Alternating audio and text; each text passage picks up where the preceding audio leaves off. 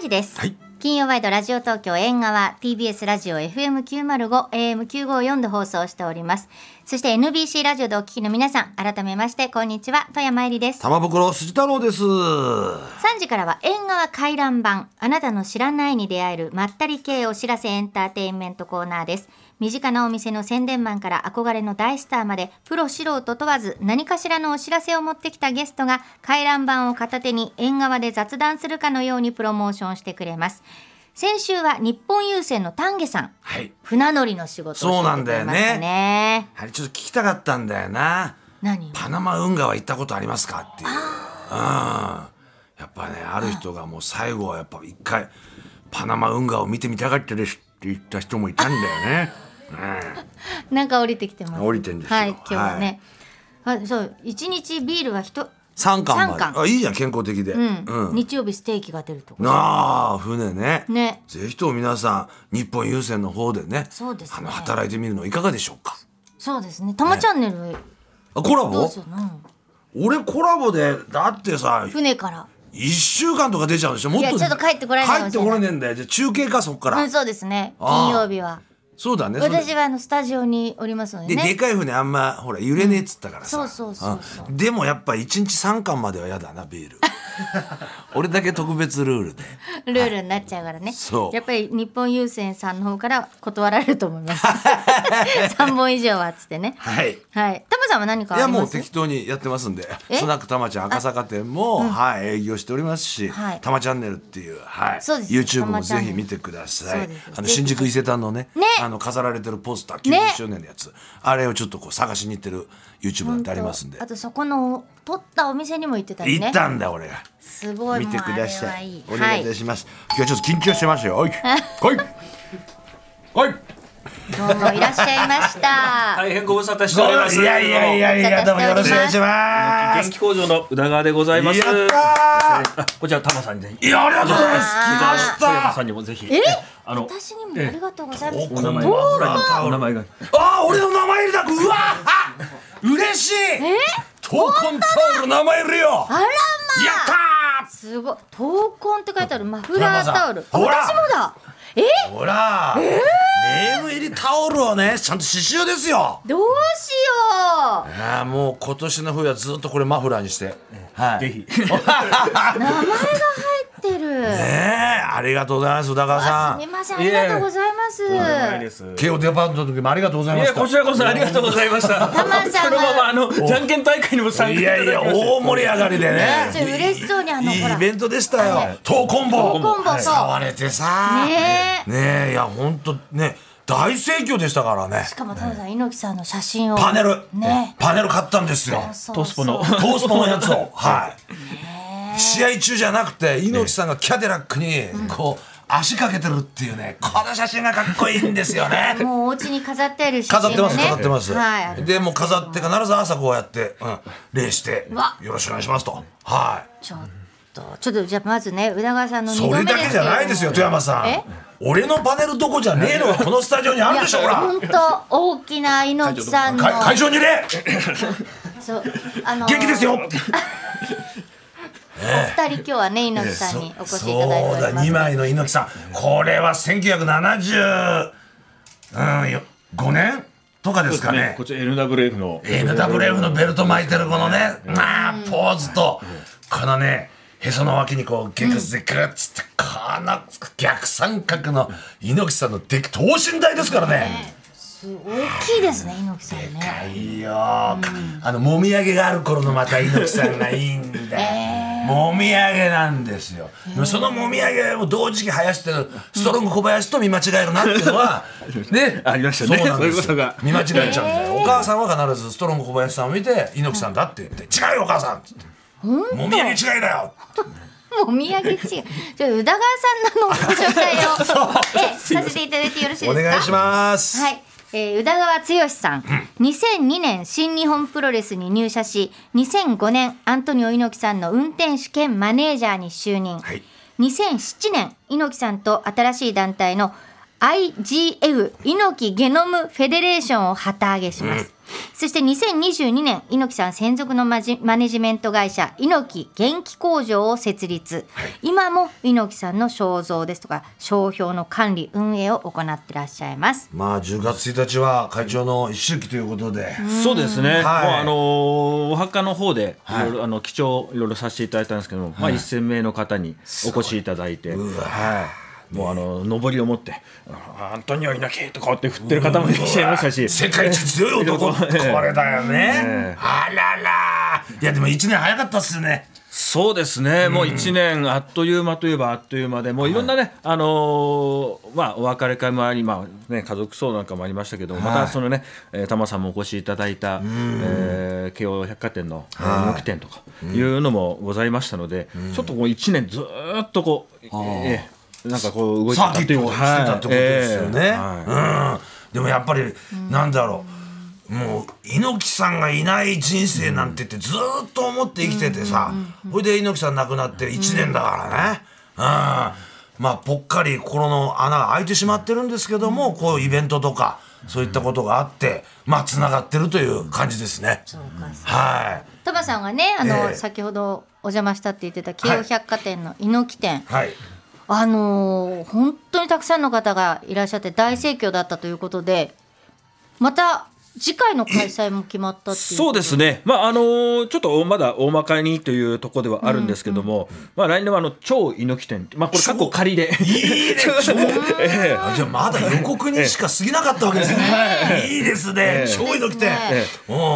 楽しみですよねはいタマさんね行きますよ、ねそれは。ですのでこれが来年の、えー6月頃というところで、まあ、ちょうどねそのアリ戦の頃にちょっとめがけて うまいな。6月ですよ、6.2度ですか。ねそうだったんだ、そうなアのリ記先生念モ日だハかメら。ド・アリさんとそうですよ。いやいやいや。ねえ、猪木さんとのまあ思い出ってもうかなり聞かれてると思うんですが、ねえやっぱり外国にやっぱ猪木さん行きますよねグローバルにね活動が。そうですね、もう猪木さんといえば、まあ、日本ものみならず海外っていう、えーとこでですね、まあ、私があの行かせていただいたのは、まあ、パキスタンですとか出たパキスタあンと北朝鮮だ北朝鮮、 えどっちもきな臭いですよね。 そうですパキスタン危なかったですもんね、あれ。フランペールは。パキスタンはそうですね、ペールワンとの、ね、あれが終わった後もう20何年も30年近くですね経ってる、うー時にもですね、まああのパキスタンではい。こうやるよと。あ面白そうですねって言って、ところでこう誰が相手にしようおめえに決まってんだろうとあ。パキスタン交渉してくれ た。いや、でも、あのね、猪木さんに敗れたペールマン一族はええまだいた、いるんですもんね、松江が。そうです、ええ日本であの猪木さんがまた今度、えー世話をしてそうで今オリンピックを目指してそうなんだよ。だって、あのーちょっと先にフライングになっちゃうけどえね出てはい、そうですね。のあのー映画映画の方にも映画の方えにーも出ね演しております。のでまあ、クラブペールワンとやった時だったら大変で10万人ぐらいいるところでさ、リングサイドにも機関銃持った人がこういて。そうですよ。猪木さんもう終始イライラしちゃって、うん、それでも試合で腕決めちゃったっていうことですよね。まあその決められた一族もまだまだ残ってるっていう、うん、すごいこと、ストーリーは続くんですよ富山さん。ねあの時賠償光子さんも一緒に行ってますからね。ね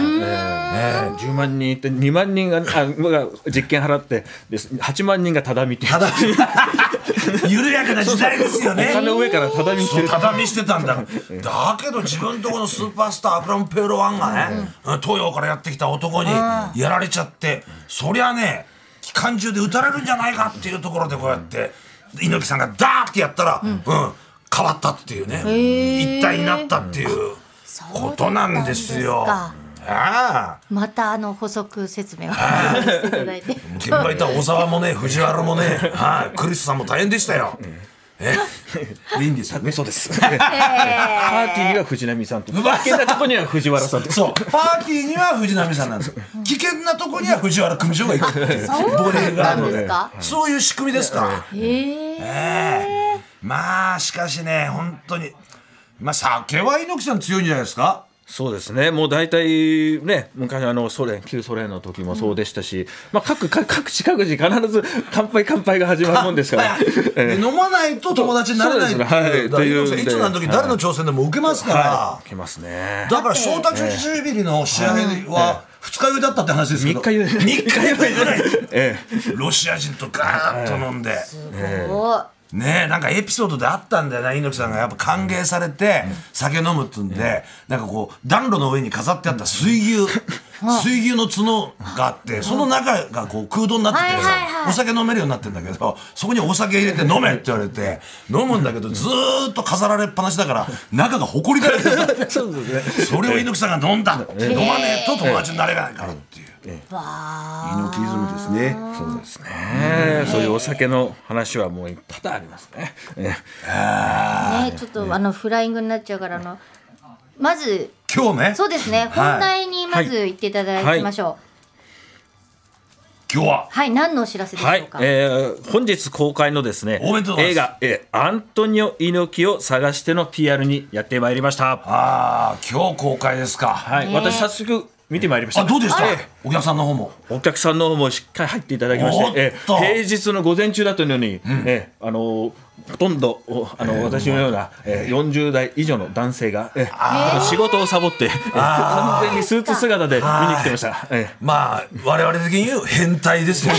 変態たちが行くわけですああ聖地に集まるわけですよねえちょっとああ映画「アントニオ猪木を探して」をね簡単にちょっと紹介させていただきますと、えー日本を代表するプロレスラーにして実業家政治家として数々の伝説的なエピソードを残してきた唯一無二の男、アントニオ猪木さんの壮大な軌跡を追ったドキュメンタリー映画です、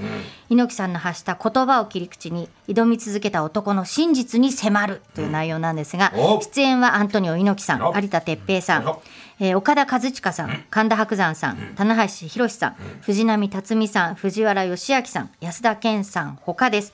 ナレーションは福山雅治さんといそううなこんでとすでねねこれね福山さんとのね猪木さんとのなんか縁っていうのもすごいですよねそうですね、ちょうどあの福山さんが上京されてうん、でたまたまバイトしていたフィザ屋さんに猪木が来たっつうんだから写真を撮ってます。すごいよびっくりしね。ちうんゃまあそうそうたるメンバーですよね。うん。まあ若手のこの若手と言ってもあれですけど、今現役で活躍してる岡田選手、棚橋選手も出てる。でまあ古くからで言うと藤波さん、藤原さん、うん、そう。もっと前田高田出てこいやっていう気持ちもあるんですけど、これは多分、えー、2年後に上映される完完全版で出てくる全版で完全版でこれもまだ予告に過ぎませんからこの映画見させてもらいましたよえ宇田川さんどういう立場だったんですか私の方はまああのう完全なまああの、い裏方というかもういろんな資料を集めて、こう提供させていただいたりとかまあこういうねまあ言い回しですとか、僕はこういうふうな感じでよく言ってますよとかっていうようなことをこういろいろそう説明させていただいたりとか、またまあ映画のねあのまず制作団体から、まあ今回ちょっといろんなドキュメンタリーの中でもいろんなこうバリエーションなんですけどもともとちょっと話の中ではもうね、あ誰かがアントニオ役を演じてでそれでねちょっとその自伝的な、うんっていうものを、えー進めていたと。いうような、まあ、裏話もあるんですけど、えーただちょっといやアントニオ猪木役どうすんだこれ、あの時の猪木聞いてもダメ だしアントニオ小猪木じゃ背が低すぎるし、うん、俺あのオードリーの春日がいいかなと思ったんだよね、昔から体も鍛えてるしとか思ったんだけど、しかし、そんなね対策はね、もう1年とかで終わんないっすよ、NHK の大河どこじゃないっすよずーっとやってろと、ね出生から何から。いや本当だ猪か木らの大河ストーリー、はい今日もちょっと早めに、ええあのスタジオ入りしてたんですけど、もうこの映画の話で玉さんがもうそこの入るまでの間の話ね、猪木ストーリーそのうもう物語でねた大河ドラマで言ったら、南部制だから、南部南部、ね南部だ第1部は、サントスマルで、はい、家族でブラジルに渡っておじいさんが船の中で青いバナナを食べて死んでしまうっていうとこからそこで一部噛んだから長い長い。そうなんです そうですねでおじいさん役を誰がやるのでもそれは誰もいいです誰だっていいですよ。ええ、それで、ね、日の丸の国旗でこうやって海にね、葬られたというかそういったことそこでカーンで第二部ブラジルからっていうさ、うん、劣悪な環境でこうやって、うん、コーヒー豆で手が血だらけになってるところから始まってくるんですね。いやだからこの今回のその映画でもあのね猪木さんの隣に住んでたっていう方がねそうですね。またはブラジい。ルのブねラジルで、はい。貴重オレンジでしたねそうですね。農場ねにこうそうそれで今いらっしゃる方に、あちらの現地にいらっしゃる方に、あの猪木って日本のチャンピオンになったんだっていう話を熱く語ってるとこ見ては、なんか猪木さんつ他の方もそうだったじゃないですかだから、あの、ま、全くというかほとんど知らない方からしてみたら、そのタマさんのもう今回のその熱さっていうかもう以前からなんですけど。ななんかあ猪木さんってそういうなんて言うんだろう本当に魅力があって人を引きつけるじゃないけど、えもう本当今日ねずーっと猪木さんのあ話をの猪木病っていうのがあるんですけど、これ富士の病なんですよ、うん、無理なんだよ、ね永遠に、はい、引きずっていかなきゃいけない発症すると大変。大変だもう発症一番発症してる人が宇田川さんだから今いやーでもええすごかったですだからその本当になんかその、なんていうの表面的なものしか知らないから、今日はねタマさんにこの方とはどういう関係なんですかって言うと、それどんどん枝分かれしてって、ええすごい詳しいのまるでなんかそう家まあ、族のようになんタか、マさんとぜひね、あの映画を見に行くツアーみたいなのやってたりするんだよね。本当そこで説明してもらって、ストそうップあストップ待てねいやもう止めまくりだと思い藤ま波ドラゴンストップっていうことです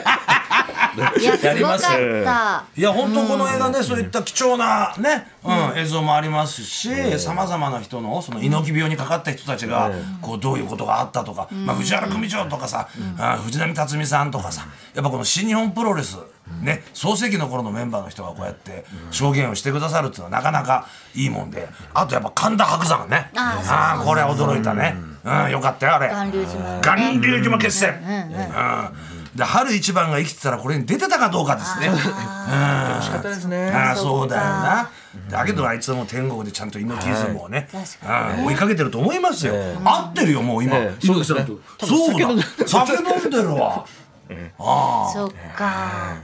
春さんもお酒好きでした。好きだもん ね、まあとにかく本当たくさんの後やっぱ写真原英生さんかそうらでのすね写原真さんの写真がもうやっぱりもうずーっとこうねあのー原さんが無断でね最初無断でリングサイドに入ってそう撮り続けたっていう撮り続けたんだから、その人がいつの間にか、うんカメラマンになって、ねそだうって一緒に海外行ったりとか、あの政治家になった時の、はいあの話、あの、えカスト政ロ治家になそうカカスストトロロさんと、はいそのさっきのお酒の話じゃないけど、お酒飲んでたら、一緒に肩組んで出てきたっていう話、だからそういうふうにすぐ慣れちゃうっていうのがすごいなと思ったし、やっぱカストロさんと猪木の関係でいうと、猪木さんが言ってたあの沈没船、沈没船に近海がええもうごっそりあるぞっていうサルベージサルベージ計画、ええええそういったのはねありましたあねりますねうん、それに振り回されてる人ですから、はい代表ですからもう計算していくらかかるんだって全部計算してですね、ええそうよし集めるぞと、 ええキューバに、ええキューバに海賊財宝を積んだ船が沈んでるからっつって、うん、カストロに言えば大丈夫だっつって、ええそうそうそううん地図もある と地図もある地図もあると、ええいくらでもですもんね、最後はあのキューバのいろんな博物館から、ええあの宝石を持ってきてそれを埋めて出したことにしたやつ偉大偉大だけねえまあ猪木さん本当、名言もたくさんこの映画の中にはね、やっぱちりびまれられてて、うんやっぱ素晴らしいね藤波さんのあのコメントもやっぱ面白かったね、あの中継車で猪木さんが、うん中継車に入っちゃって、スイッチャーやってたっていう、こういうふうに撮れとか、まあなんていうのかなただの単なるプロレスラーって言い方あれかもしれないですけど、もう全てに見られることを想定してましたよね猪木さんってね。そうですね。もうそうとなんでにすかくあのまあねあの我々のもう引退された後、なんかでもやっぱり必ずモニターでチェックしてる選手の動きなんかをでやっぱカメラマンの撮り方とかっていうのはやっぱり細かく。その後、まあ、変あの変反省会じゃないですけど、はいはいそういったところでなんであんなのこうね人いないとこ抜くんだとあか、ーあんなのはいはいはいやったりとか、うんもっとこうじっくりこうカメラも寄らなきゃダメだとか、ええ技を攻防やってるところ、うんなんか結構ね、あのテクニカルな部分なんかも支持されてましたね。今なんかもうカメラとかすごいじゃないもう GoPro だとかあったりいろいろ360度撮れるカメラとかさドローンとか猪木さんなんかそういうのがない時代から多分そういうふうに撮られてるんだろう自分はっていうところで考えて行動してたと思いますよ。ああそのタオルガウンの脱ぎ方一つねうん、コールされた時のこのタオルのパパパっていうやり方一つ全てですよ俺そこには多分「うん、三つ子!」のあれがあるかなって思うんだけそれどはでねも本人も言ってましたね。言ってますよねええやっぱりその映画女優さん女優さんですからちゃんとそういうどう撮られるかどう見られるかをえー角度を考えてっていうでそれでそのガウンの脱ぎ方脱ぎ方えリングインのはいねあの階段登る時の2段だけタッタッと上がるとかさこれはもそう違れうもちゃんと計算してたってじっことくり見てくださいよじっくりもう一回見直してくださいそうですね、えー出てきますからそういったシーンがあ猪木さんってそういうふうに気遣ってんだなっていうそれはだから本当にね今日のそのタマさんからいろいろ話を聞かれて分かんないことがいっぱいあったから私ももう一回見たいなと思いましたそうなんですよ、話が広がっちゃって最後ユセフトルコの話までそうそうそう なんでこのね、アントニオ猪木を探しての話をしながら最後ユセフトルコになってる、俺は日本人だとかななんでそこまで言ったのかわかんないけどねそれぐらいやっぱりもうぜひね、ちょっとタマさんにはあの一回この映画のねあのトークイベントかなんか教えていただきたいで。すよもういやいやいやいやまだまだまだそう思うまだまだまだまだそれはもう暴動になりますよ両国以来の両国以来の暴動になるから両国蔵前蔵前あと大阪城ホールええそれぐらいになっちゃいますから。はい。宇田川さんがこう残ってる会長からの名言というか、会長の名言なんですかね。えっと、私、ちょっと昨年、少し病気をしましてですね、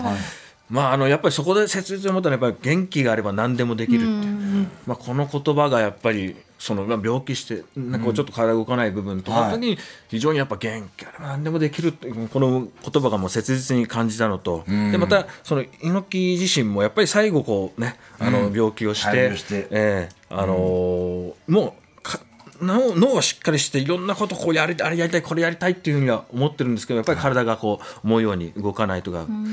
えーね、ついていかないっていうような状況でその元気があれば何でもできるわ逆にとらまえて言うと元気なうちにやっぱり何かをことを成し遂げなきゃいけないんだよというようなことををこうかじを身をもってこうあの猪木さんが私にこう見せてくれたのかなとだから元気なうち、若いうちはとにかく何でもしろと、うん、行けと、うん、迷わず行けよ行けば分かる世代ですよ、えーそこにこうつながっていくのかなそうですね。ああ、猪木イズムだよ。よかったよ、俺は猪木さんのいる時代に生まれて育そうっかて。そうかみんなそう思ってるよ、ファンの人は。うん。まあ、お金でトラブルになった人はそう思ってないかもしれませんけ ど。すいません いたりする可能性もあるけどね、でもそれも踏まえどうってことねえですよですから、猪木イズムは。うん、はあよかった。まあぜひともね今日から公開ということで、はい本当だ富山さんなんてそのね、直撃世代ではないけどもやっぱ、ぐっと見ちゃうでしょこの映画いや本当だから、猪木さんっていうと私の幼馴染がね本当それこそ元気があれば何でもできるっていうのをずーっと言ってる男の子がいたんですよ、えそれでもう会うたんびに年がら年中いまだにそうなんだけどずっと言ってんのそれで猪木さんだからそうやって私と同世代ぐらいでも影響を受けてる子がいるっていうのでそれで猪木さんのこと私はでもあんまり知らないですけど、そういう言葉の影響を受けてる子いるんですよね。いいよ、えもう結構ねやっぱり今なんか子供たちでも僕なんかもう全然あの猪木その現役自分のことを子供たち知らないですけども、なんかそのね出る前から負けること考えるばかりいるかよいや本当っていうんでその気分をびっく高りしめるちたゃめっにたあれええビンタしたのって誰だったんですかあ相れ手テレ朝のアナウンサーですよ、ええビンタしてましたよね佐々木アナウンサー佐々木さんですそうな佐々木んさだんえですうんーっと思いながら見てたりとかしたんだけどいやもうとりあえずねまあその猪木さんって研究対象としてはいくらでも掘れるから初めて世代じゃない人でもやっぱ猪木さんの残してきたインパクトとかあるわけでその映像を見たりとか本とか読んでったらどっぷり猪木病になってくんですね。へえですね。そうですねもうもう人生すべてがもう教科書ねどうだよこの重症の二人の患者みたいな。本当はいやでもなんかなんとなくなるほどってちょっと思いましただからその映画でね今回の映画でそうそう有田さんとかもね、あのほら有田そうだよリングの前で、そうだよ。ねあの棚橋さんといい仕事やったよあそうですれ。そうそうそううんね、棚橋さんがだから写真を外すパネルねそうそうパネルをは野毛の道場のねそうそうフそうァンはみんな何をすんだっつって、そうだったんですねだからそうそう思うでしょうねきっと、まあそれがどうなるかっつうのはまた一つそうそうそう作品を見てのお楽しみということで,、そうですねあそこも良かったし、ええ野球はもうね俺も昨日、うん、見て、ええ見させていただいてすみませんお酒になんですけど、ねええいろいろ考えることありましたよいやだからちょっともうわわからなかったからそう、こう熱い思いをね、はい今日また聞いて、はいもう一回やっぱり見てみないとと思い何まかあったら聞いてくださいさい解説しますからはいそうですね、はいはい おおではこれ最後、ということでおう、えー、そうアントニオ猪木を探して今日今日ですね、本当に全国公開なんですが、はいこれ今月の19日木曜日からはい24日の火曜日まで、はい東武百貨店池袋店8階でアントニオ猪木を探してのポップアップショップがオープンということで、はい映画で使われた写真パネルの展示ですとか豪華ゲストも登場します、映画の版権を持っていくと記念品がもらえるキャンペーンもあるということで詳しくは映画の公式サイトをご覧ください今日もパネルね持ってきてそう、ありがとうございます。もう感動してますよ。ね。ですよねこの記念品もしかしたらひまわりナッツかもしれませんから。えなんだ何 わかんない。それはわかんない。どういう記念品なのか、アントンマテ茶かわかんないよ。うん。いや楽しみに来てくださいよ。ねちょっともうタマさん本当本当詳しすぎてわかんいないやんでいやいすよやいや、まだまだですよ。はいえ宇田川さんからもあのメッセージを皆さんにお願いします、そうですね。あの本日、えー公開となりますアントニオ猪木を探してですね、もう本当にあのタマさんのようなもう猪木信者、猪木病の、えー方からですね、ちょっとまだ猪木全然私わからないというような、まあ富山さんのような方もですね、えー含めまして、まあアントニオ猪木とは何だったのかというような。えーことをですね探しにぜひあの映画館の方へお越しいただければと、えいうふうに思っておりますしまたその映画を見た後にですね、あのこの東武百貨店の方のあえーポップアップショップの方にもあのぜひお越しいただけますとよりそのいろんなパネル映画写真使われた写真パネルも見てですねえーあの思いを馳せていただければというようなところです。最高ですね。見終わってこのイベント行ってその後居酒屋でずっと猪木の話を飲みながらするとか、うん、喫茶店トークでもいいですよ、うん、最高ですよねえはいそういう会がねなんかはい、はいあり,、ありそうですけやどりましょうねぜひスナックたまちゃんにも、あそうですねそうですねはねい、ぜひそういうイベントもねしていただいたりとか、秘蔵 VTR もありますよ。あるぞ。だってあのその9月のさ放送の時覚えてる田村さんもうすぐあの猪木さんの一周忌ですっていう話をうんはい突然やっぱりなさったり、10月1日の前にね、まあそうですね。そうそうそうそうですね。やっぱちょうそういうもどんなんね、ですね10月1日がまあ命日なんですけど、その前日のね9月30日がデビュー日。まあちょうこどれがすごいよね。ね。うわ、BI4 じゃないですか。これ馬場さんと猪木さんそうえー同時デビューで。同時デビューですよ。ああ、どうで。本当ねはい。いや今日タオルまでお土産までいただいちゃ本当でってすよ田中さん本当ありがとうございとんま。ですもないですありがとうございますじゃあもう最後に行きますか。そうですあね。曲をそうなんです。えー映画の主題歌ですね。福山雅治さんプロデュースの炎のファイターをお届けしたいんですけど、この曲についておおー。やっぱ福山さんがなんねプロデュースすることになったっていうのは何か。そうですね。まああのーこ映画のナレーションもえそうなーんだよ福山さんが福山君担当されてましたしつ。ながりがね、わかりましたもんはいえね。えはい。でまたこの福山さんが、まああのーこの「猪木ボンバイを」えーいろいろこうアレンジしていく中でまた出演者の皆さんもですねコーラスで参加していただいていると、おいしいえーおいしいいうおいのしいでありますので、まあ、そういうことこの曲を聴きながらちょっと皆さんもこう、ね、どこに藤波さんのえー声が入ってるのか。あーまあちょっと箱にいないの。ええはい。いいじゃあないですか。の素晴らしい美声が、はい入ってますよ。ええいうのもありますし、まあ、いろんな神田伯山さんはじめ皆さんがお声がコーラスで参加されておりますので、ええぜじゃあちょっひとねあの聞いていただいて。早速、はいえー福山雅治さんがプロデュースした「炎のファイターキャリー・オン・ザ・ファイティング・スピリット」ラジオエディットです宇田川剛さんでしたありがとうございましたどうもありがとうございました。ありがとう